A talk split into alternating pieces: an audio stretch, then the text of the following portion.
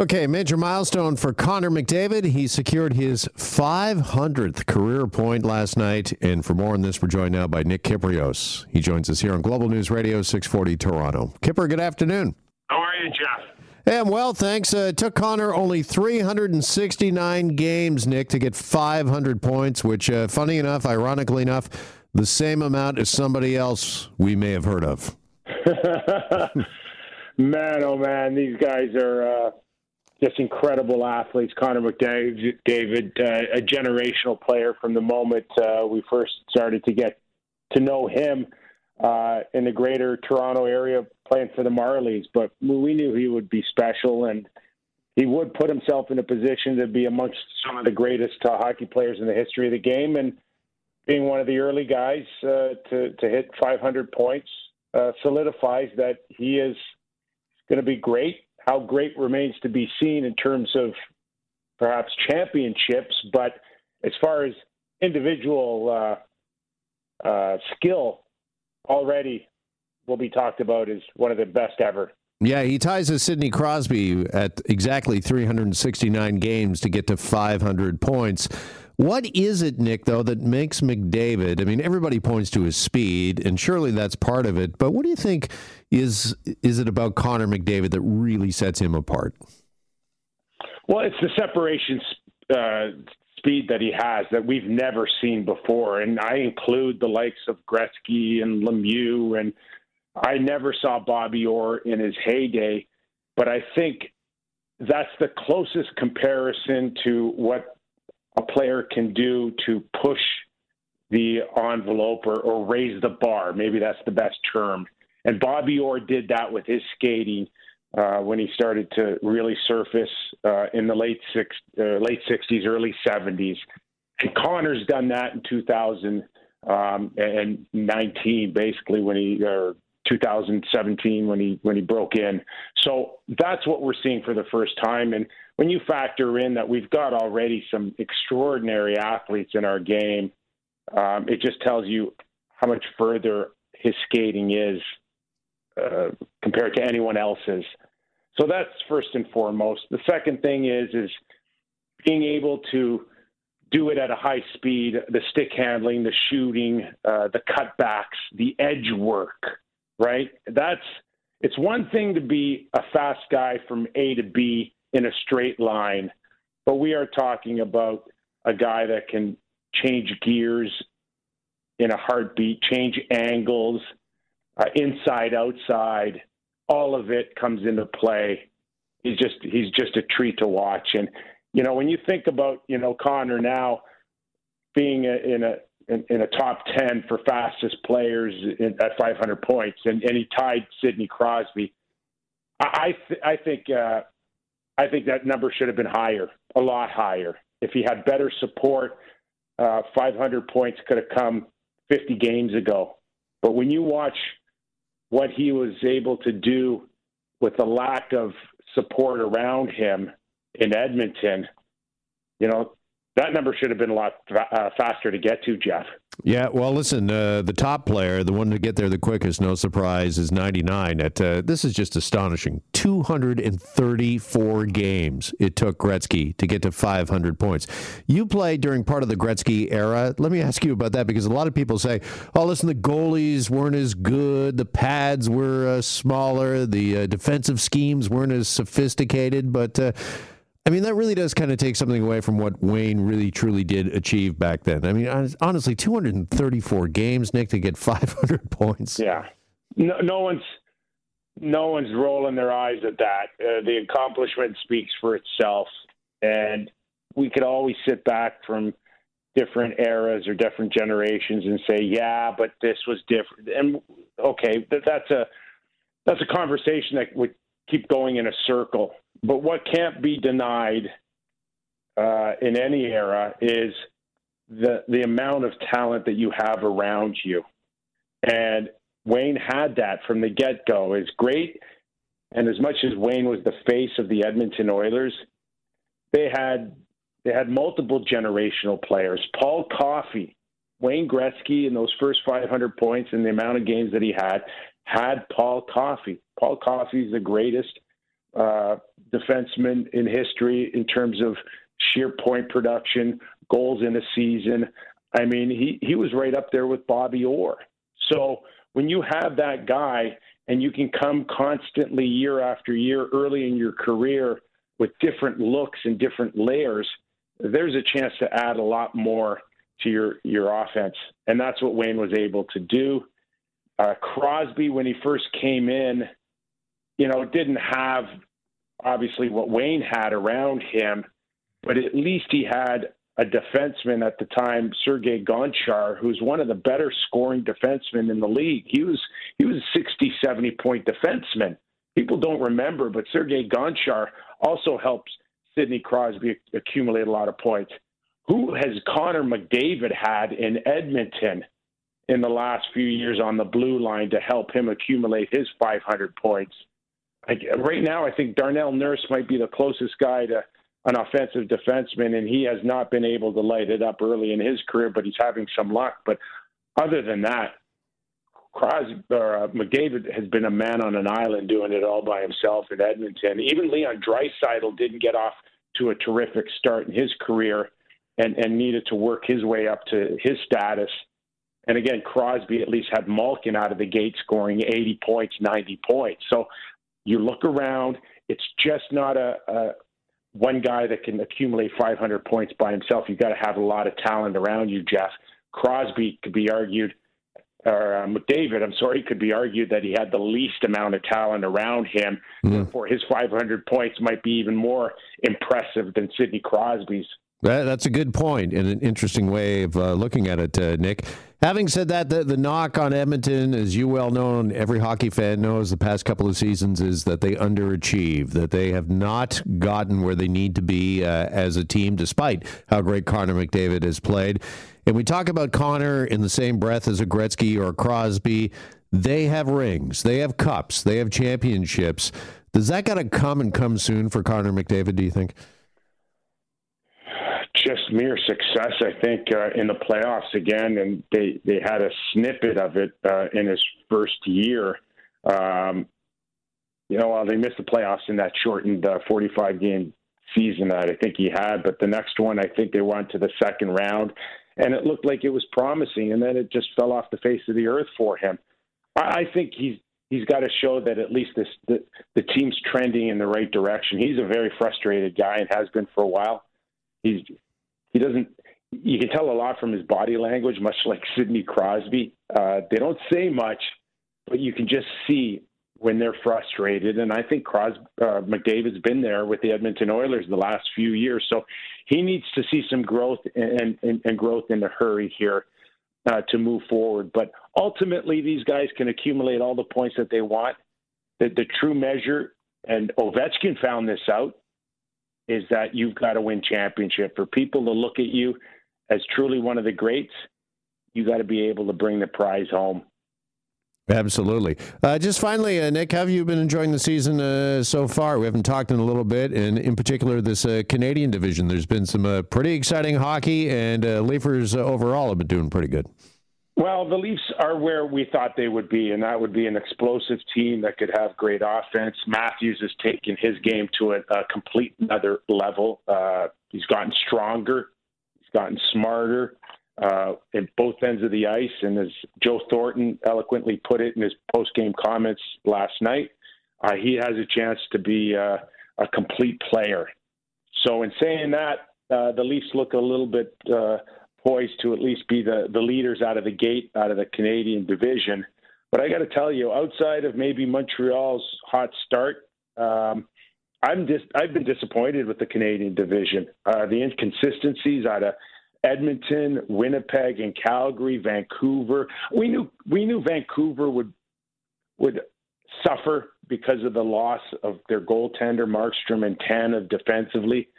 Uh, but it, it, it's been a frustrating uh, start for Vancouver Canuck fans, especially with their success in the bubble last year or last season.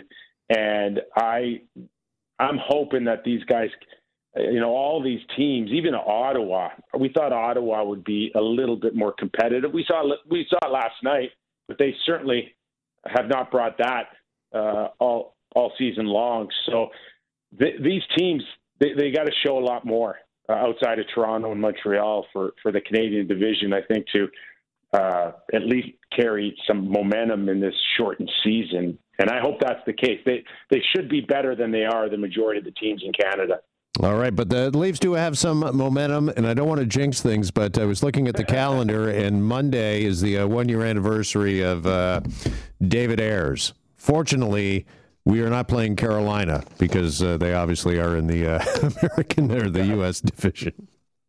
Yeah, um, and you know, you, you, Jeff, you talk about uh, the comeback by Ottawa uh, a couple of games ago, and, and people compare those type of moments to the meltdown against the Boston Bruins in the playoffs, uh, and and to losing to a Zamboni driver. So, you know, for the Leafs, um, it's it those has to be learning lessons. They have to understand uh, that maybe the market here is is really impatient for a championship and this may be their best opportunity. We don't know what's going to happen with Frederik, uh, Frederik Andersen's contract. We don't know what's going to happen with Morgan Rielly long term. There's no money to give these guys big raises. Do they want to go somewhere else? This may be the Leafs' best chance. So uh, they got to understand that uh, the, the watchers in this city, it's the here and now. They they got to win now. Absolutely. Kipper, uh, thanks as always. Good catching up. Uh, stay well. All right, Jeff. Thanks for the time. All right. Nick Kypreos with us. Where we got some big news from down under is Facebook users in Australia no longer able to share news content. And for more on this, here's our tech expert, Adam Oldfield. He joins us now on Global News Radio. Adam, good afternoon. Hey, good afternoon, Jeff. Thanks for having me. All right, thanks for being here as always. We'll get to the uh, how in just a second, but first, give us some background. Why? Why are Facebook users in Australia no longer able to share uh, news stories? Well, uh, what's happened is there's a big controversy in, in, in Australia, particularly when it comes to news sources being shared but not being compensated. Uh, and so the government of Australia is putting pretty much about to pass a bill that's going to force uh, mainstreams like Google and Facebook to be uh, sharing media or compensating these media outlets uh, for all of the news coverage that they're gaining all the advertising revenue from it. So uh, at first it was Google was going to be shutting off the search engines. Then Facebook was also in that merit in regards to being uh, accountable for profiting off of journalistic news that's being shared. And as such, they ended up more or less saying, if you guys don't start contributing and paying these news sources, we're going to have to create our own law. And as such, Google's trying to work and play nice. Facebook apparently decided to be the school bully and more or less say, well, uh, we don't like your rules that don't exist yet, so we're going to shut it off. And what that meant was all Australia currently, I don't know if they're lost and confused, wondering what's real, what's happening, but uh, you can no longer uh, see any news posts. You can't share any news posts, and that includes access to news outside of the country, inclusive of the news in the country. So right now, Facebook has pretty much flexed its muscle and said, you know, uh, these are the rules that we're going to play. If you want to pass this bill, then this is what you're going to be experiencing. I think this is a kiss of death for Facebook. I think they're they're really going down the wrong path here, Jeff. This is not a smart move. Because whether we like it or not, this is a major news source these days, right? Facebook and people sharing news uh, stories on their timelines and with uh, friends. And when you're no longer able to do that, uh, the thought might be that uh, Facebook users uh, might say, uh, you know what, forget it, I'll go somewhere else where I can do that. Absolutely. And I think it also brings up a context of what misinformation is going to be posted. Because remember, all the fake and, and false ads or propaganda messaging uh, is still being able to be circulated within Facebook. So imagine taking all of the real journalistic postings and now put in only the fake ones. It's like a, a cesspool of lies, and a bunch of people, conspiracy uh, theories are going to be shared amongst the Australian Facebook news. Now, whether this is rumor or not, Jeff, which is interesting, is that uh, I believe Facebook is, and again, here's the conspiracy starting, is that China has some sort of a role with respects to why Facebook shut it off quicker. So whether that's true or not, again, is is it a conspiracy or otherwise? But that is an already the rumors are spreading through Facebook. So let's go back to what Facebook is claiming and why they're doing that as well. Is the fact that they claim Facebook claims that the news is gaining value because of the community and the volume of people within Facebook uh, they're sharing the articles. Uh, communities are are commenting. They're they're helping these media sources in regards to bringing awareness to them. So I just uh, you know to go back to the fact that why Facebook is being a little more proactive to shutting it off is saying we aren't really gaining any valuable advertising from this. We're actually gaining more awareness for your media sources. But right now, the only thing in Facebook land in Australia is that you can pretty much watch episodes of me eating Doritos and puppy dogs looking my ears. Entertaining unto itself. But having said that, maybe not as informative as, say, something from the BBC or Global News. So, having said that, is Facebook basically are they arguing that uh, you know what their users are doing? It's like you bought one newspaper, you read it, and basically left it on the uh, staff room table, and somebody else uh, picked it up, and uh, they're not paying for that uh, newspaper over again. Yeah, well, yeah, exactly. What they're claiming is that what Facebook, what Facebook is claiming is more or less, yeah, commenting that they're taking the newspaper that was there and, and distributing it in the content of what it is being uh, written amongst its volumes of users. So uh, that's a great analogy that you indicated. The old newspaper's laying there, and all I'm doing is I'm going to make photocopies of your newspaper, and I'm going to give it to everybody to, to take a look at. Now, the the advertiser or the newspaper is saying how how are we able to make money when our articles and journalistic research that we're paying uh, our journalists to write and research aren't being properly compensated? And this has been one of the biggest things. Social media has driven a lot of journalistic operations out of business. Um, and, th- and, for that matter, Google uh, was one of those obviously uh, contemplators of that. Now, Google stepped up. They've already agreed. They've already started to financially support these media sources. What's really, really important and why Canada needs to be aware of this and why we need to be paying attention is that we follow a very similar uh, process as Australia and the bills are going to be written very similar. It's already in front of the Senate discussions. How will Canada react and judge these bills that are being created? And how is the social media elements reacting? Uh, I think this is also a test. Uh, when I was watching this happen, Jeff, I kind of was thinking if I was in Facebook shoes, um, this is a little test to see how far they could push it. I think it's an opportunity for Facebook to go, let's shut it off. Let's see what happens. Let's take a perspective because Australia's big, but it's not enough to sink Facebook. So this is a good test market for them. Because I was going to ask my final question here, we're uh, quickly running out of time, but could we see that happen then, do you think, here in Canada? Could this spread elsewhere that uh, Facebook uh, shuts, uh, shuts this down? I would be willing to expect that this is going to happen in Canada within the next six to eight months. I believe that this this is not something in years to come. This is going to roll out within a matter of a couple months. It's already been discussed. I know that po- politics is already in the process of reviewing how can we save Canadian journalistic operations, and this is going to be something that they're going to look at as a, as a staple. And I think it's going to move quickly. As I mentioned, Google already made an agreement uh, with the uh, uh, with the government of Australia Australia, and I'm willing to bet they're already in discussions with uh, with Canada to go over that. I know they don't. Google particularly doesn't feel they want to lose market share, especially when Microsoft is just salivating to get inside that country and ours for that matter. If Google was to leave. All right, goes without saying, we will be watching this as it progresses with interest. Adam Oldfield, Adam, thanks as always. Thanks, Jeff. Keep warm. Talk to you soon. All right, you too. Okay, big news made during our show yesterday. The city of Toronto saying that they want to keep our city under lockdown for the time being, all because of the dangers of the COVID variants.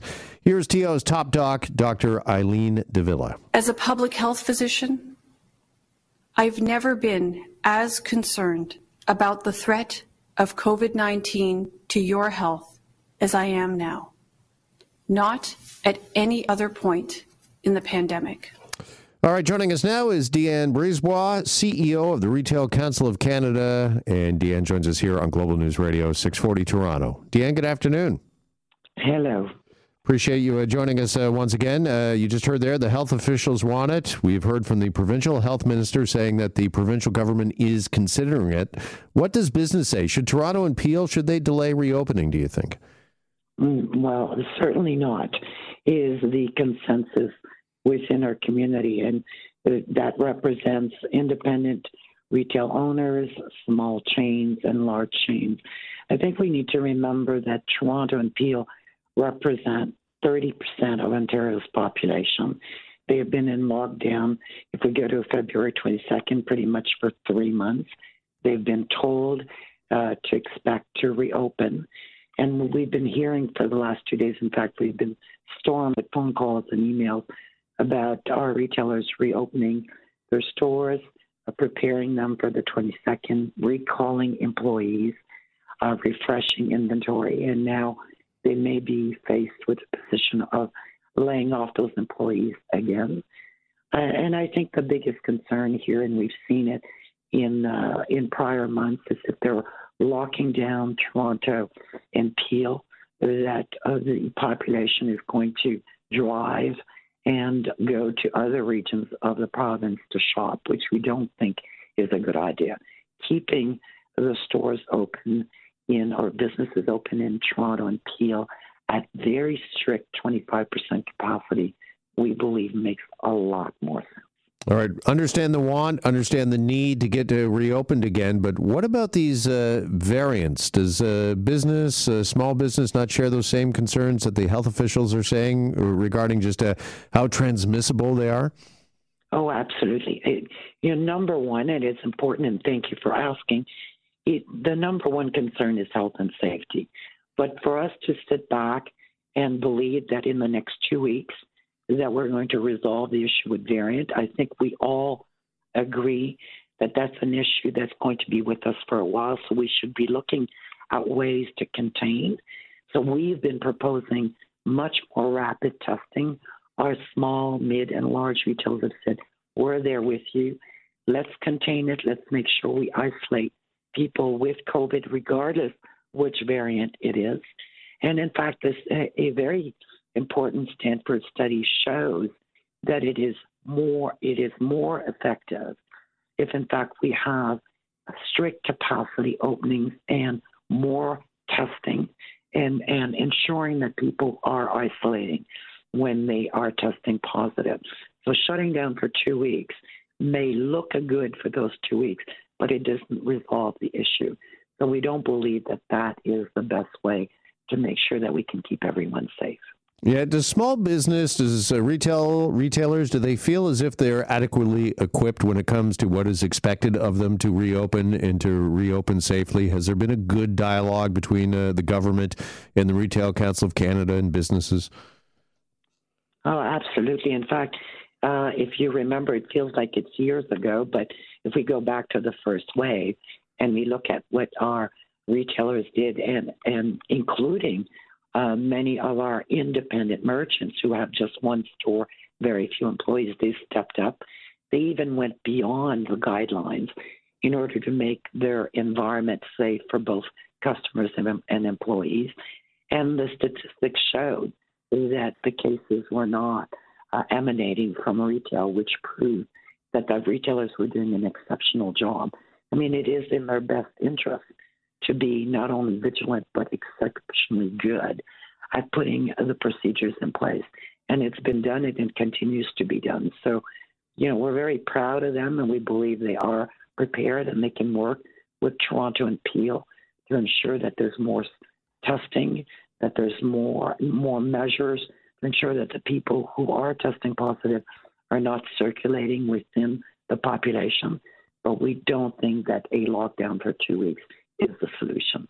All right. What would you say to those? And again, they're looking at March 9th as a possible reopening uh, date instead of next week. Uh, there are some people that say, listen, it's only a couple, three more uh, weeks.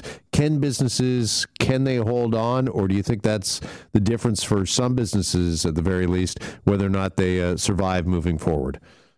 Uh, we believe that extending it for an, an extra two weeks, setting aside uh, some of the you know the points that we were making about making sure that we're keeping an eye on health and safety. It, there is no question that extending another two weeks is the last nail in the coffin for many of our merchants, especially our independent, our smaller merchants. You know, think about the fact that they've been closed for three months now. And in those three months, they've been closed during a shopping period that is that often represents close to 30% of their entire volume for the year. So they're already suffering because of the holiday season, and they're you know they're barely barely making it. There are less and less programs that are supporting them, and so this this is of great concern to us. We know, and we've talked to a lot of the small merchants in Toronto and Peel who've told us they're probably not going to survive uh, the the next two to three weeks. All right, Diane Brisebois with the Retail Council of Canada. Diane, appreciate the time as always. Thanks so much for coming on. Thank you so much. Bye bye. Well, we're less than a couple of hours away, or in space parlance, I, I think NASA would say we're T minus 110 minutes I've never un- understood that. What is the T minus all about? Anyways, uh, we are actually less than two hours away from the so called seven minutes of terror as NASA attempts to uh, land their latest rover on Mars. And joining us now for a bit of a preview is Dr. Sara Mazrouei from Ryerson University, and she joins us here now on Global News Radio 640 Toronto. Doctor, good afternoon. Good afternoon. All right. How excited are you for uh, just before four o'clock today? Oh my God, really, really excited. Slightly nervous, but more excited than nervous. and that's probably, I'm guessing, how all of Mission Control and NASA is feeling uh, this afternoon. Everybody, uh, Doctor, keeps referring to this as the seven minutes of terror that's going to happen right around at four o'clock. Can you tell us what exactly NASA is bracing for and just how tough is it to land this rover on the red planet? It's a pretty tough thing to do. I mean, we sent this rover over six months ago. It's taken six months to get there, um, and now we're in the last critical couple of hours. Um, you know, everybody thinks we've been to Mars before, so it's just a thing that we do now. But forget that only 40 to 50 percent of all the Mars rovers have landed and operated successfully. Uh, so this is really exciting. The seven minutes of terror are going to be a little scary. We're not going to have direct communication, uh, but but it's gonna it's gonna land. It's gonna start from the top of the atmosphere. Uh, it will have a massive parachute that will hopefully slow it down just enough. And to, once we get a little bit lower towards the surface, there will be a sky crane that's going to put the rover uh, near Jezero crater, its its landing spot. Okay, so like a 50-50 chance that this thing, uh, you know, lands successfully, that we pull it off. It's really just a flip of a coin. No, so there's been years and uh, hundreds of people's times put into it to plan it very carefully. Um, the really good thing is that we've had many previous missions to Mars. We have a really good idea of what the surface of Mars looks like. So scientists have already mapped out the area where they want the rover to land, and we have landed previous rovers on the surface of Mars. This will be very similar to the Curiosity rover that we sent up about six, seven years ago. So we've done this before. Um, if all goes well, we should land successfully. It also has uh, a semi automatic navigation system. So, this is actually new. It's kind of like landing with its eyes open. So, it will still look down to try and figure out the safest spot to land. So hopefully our chances will be much, much higher than a 50 50. okay, well, that, that's good because I would think just getting there is the bigger problem. I mean, six months of flying through space to get just get to Mars, I think would be tough enough. But this is the actual tough part. This is seven minutes of terror. It is one of the toughest parts. Yeah, you're right. All right. Now tell us a bit about this rover, if you could, because uh, NASA is saying uh, Perseverance here. This is their most high tech rover to date. It is pretty high tech. It is going to test out a lot of technology that we haven't before. Uh, like I mentioned, it has the automated navigation system. It has a microphone on board for the first time, so we might actually be able to hear the landing. Um, and it's got a lot of different instruments. It has a helicopter. So, for the first time ever, we're sending a helicopter to Mars and eventually flying it, uh, which will be pretty fantastic. But it has one instrument that I'm particularly um, interested and excited about, and it will be using resources on Mars to um, sort of change the atmosphere of Mars, which is mainly carbon dioxide, into oxygen so that humans could breathe it, which will be pretty cool to test out because if we are going to send humans and astronauts to Mars later on, we need to have something where we can sort of um, take take stuff that's already on Mars and change it into what we can use as humans for breathing, which is oxygen. Tell us a little. Tell us a little bit more about this uh, helicopter. I mean, is this like a full-sized uh, helicopter with this rover, or is it uh, more like a, a drone that uh, NASA is going to be able to fly around? And what sort of quality pictures and video are we expecting to get? Yeah, it will be. It will be a um, smaller than a regular helicopter. So Perseverance itself is the size of a car, and this helicopter is sort of sitting in its belly, and it will eventually put it onto the surface. So it would be somewhere between a drone, um, between a drone and and an actual helicopter. Uh, the type of data we'll be able to see, the type of pictures we should be able to see, I wouldn't expect it to be anything um, as amazing as what we would see here on Earth but we should still be able to get some decent pictures. We do have orbiters that are orbiting Mars, and we, we get really high quality images from them. So that would be very interesting.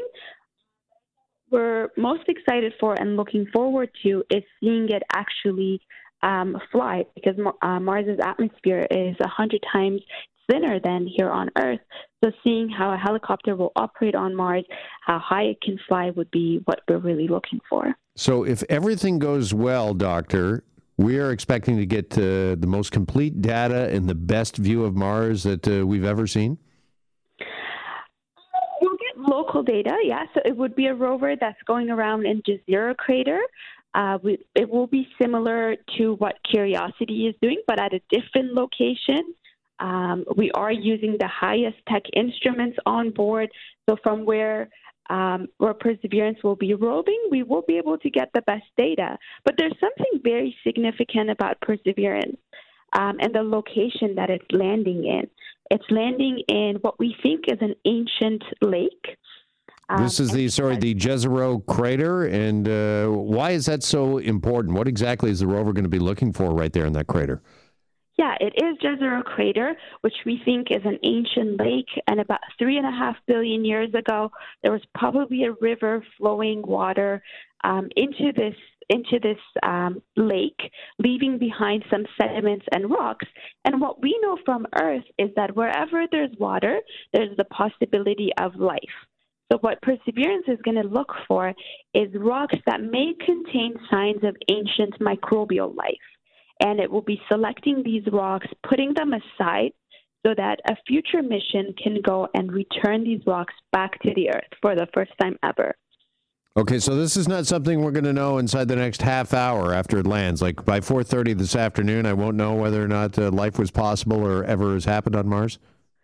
Definitely not. Okay. So by 4:30, we'll just know if Perseverance has landed safely, if it's saying hello to us, and if it will be able to search for those rocks and signs of microbial life. Okay, I'm sorry. I know I'm impatient, but uh, I'm part of this, uh, you know, new generation that uh, I want immediate gratification, and I want it now, as I'm sure all of NASA does uh, too. So, how long is it going to be, do you think, until we can determine uh, uh, a lot of what we've just been talking about regarding Mars? Are we talking years from now? the nominal lifetime of this mission is about a year. That's that's usually the case with most rovers, but they last five, ten years. Um, so what what scientists and engineers have planned for is to be able to gather that information within the next year. So hopefully we'll know something in the next year or so. All right. And what is the best way for those that are really, really into this to track the rover's progress? I, I understand that Perseverance uh, already has, of course, its own Twitter account. of course, it has its own Twitter account and I think its own Instagram account. Um, it also has a website, uh, the NASA Perseverance rover website, um, and over there they will post any up-to-date information. So as as soon as there are new discoveries, cool images to see, anything from the helicopter, anything from any of the instruments, there should be pictures and articles and videos posted there. And for today's live stream, NASA's live streaming it, and it should be on their website and YouTube as well. All right, just a word of warning to everybody do not compare your Insta stories to Perseverance because Perseverance uh, photos are literally out of this world. Uh, Dr. Sara Mazrouei from Ryerson University, thanks so much for the time explaining the uh, mission. And uh, listen, we've all got our fingers crossed. Enjoy the seven minutes of terror coming up just before four o'clock this afternoon. Thanks.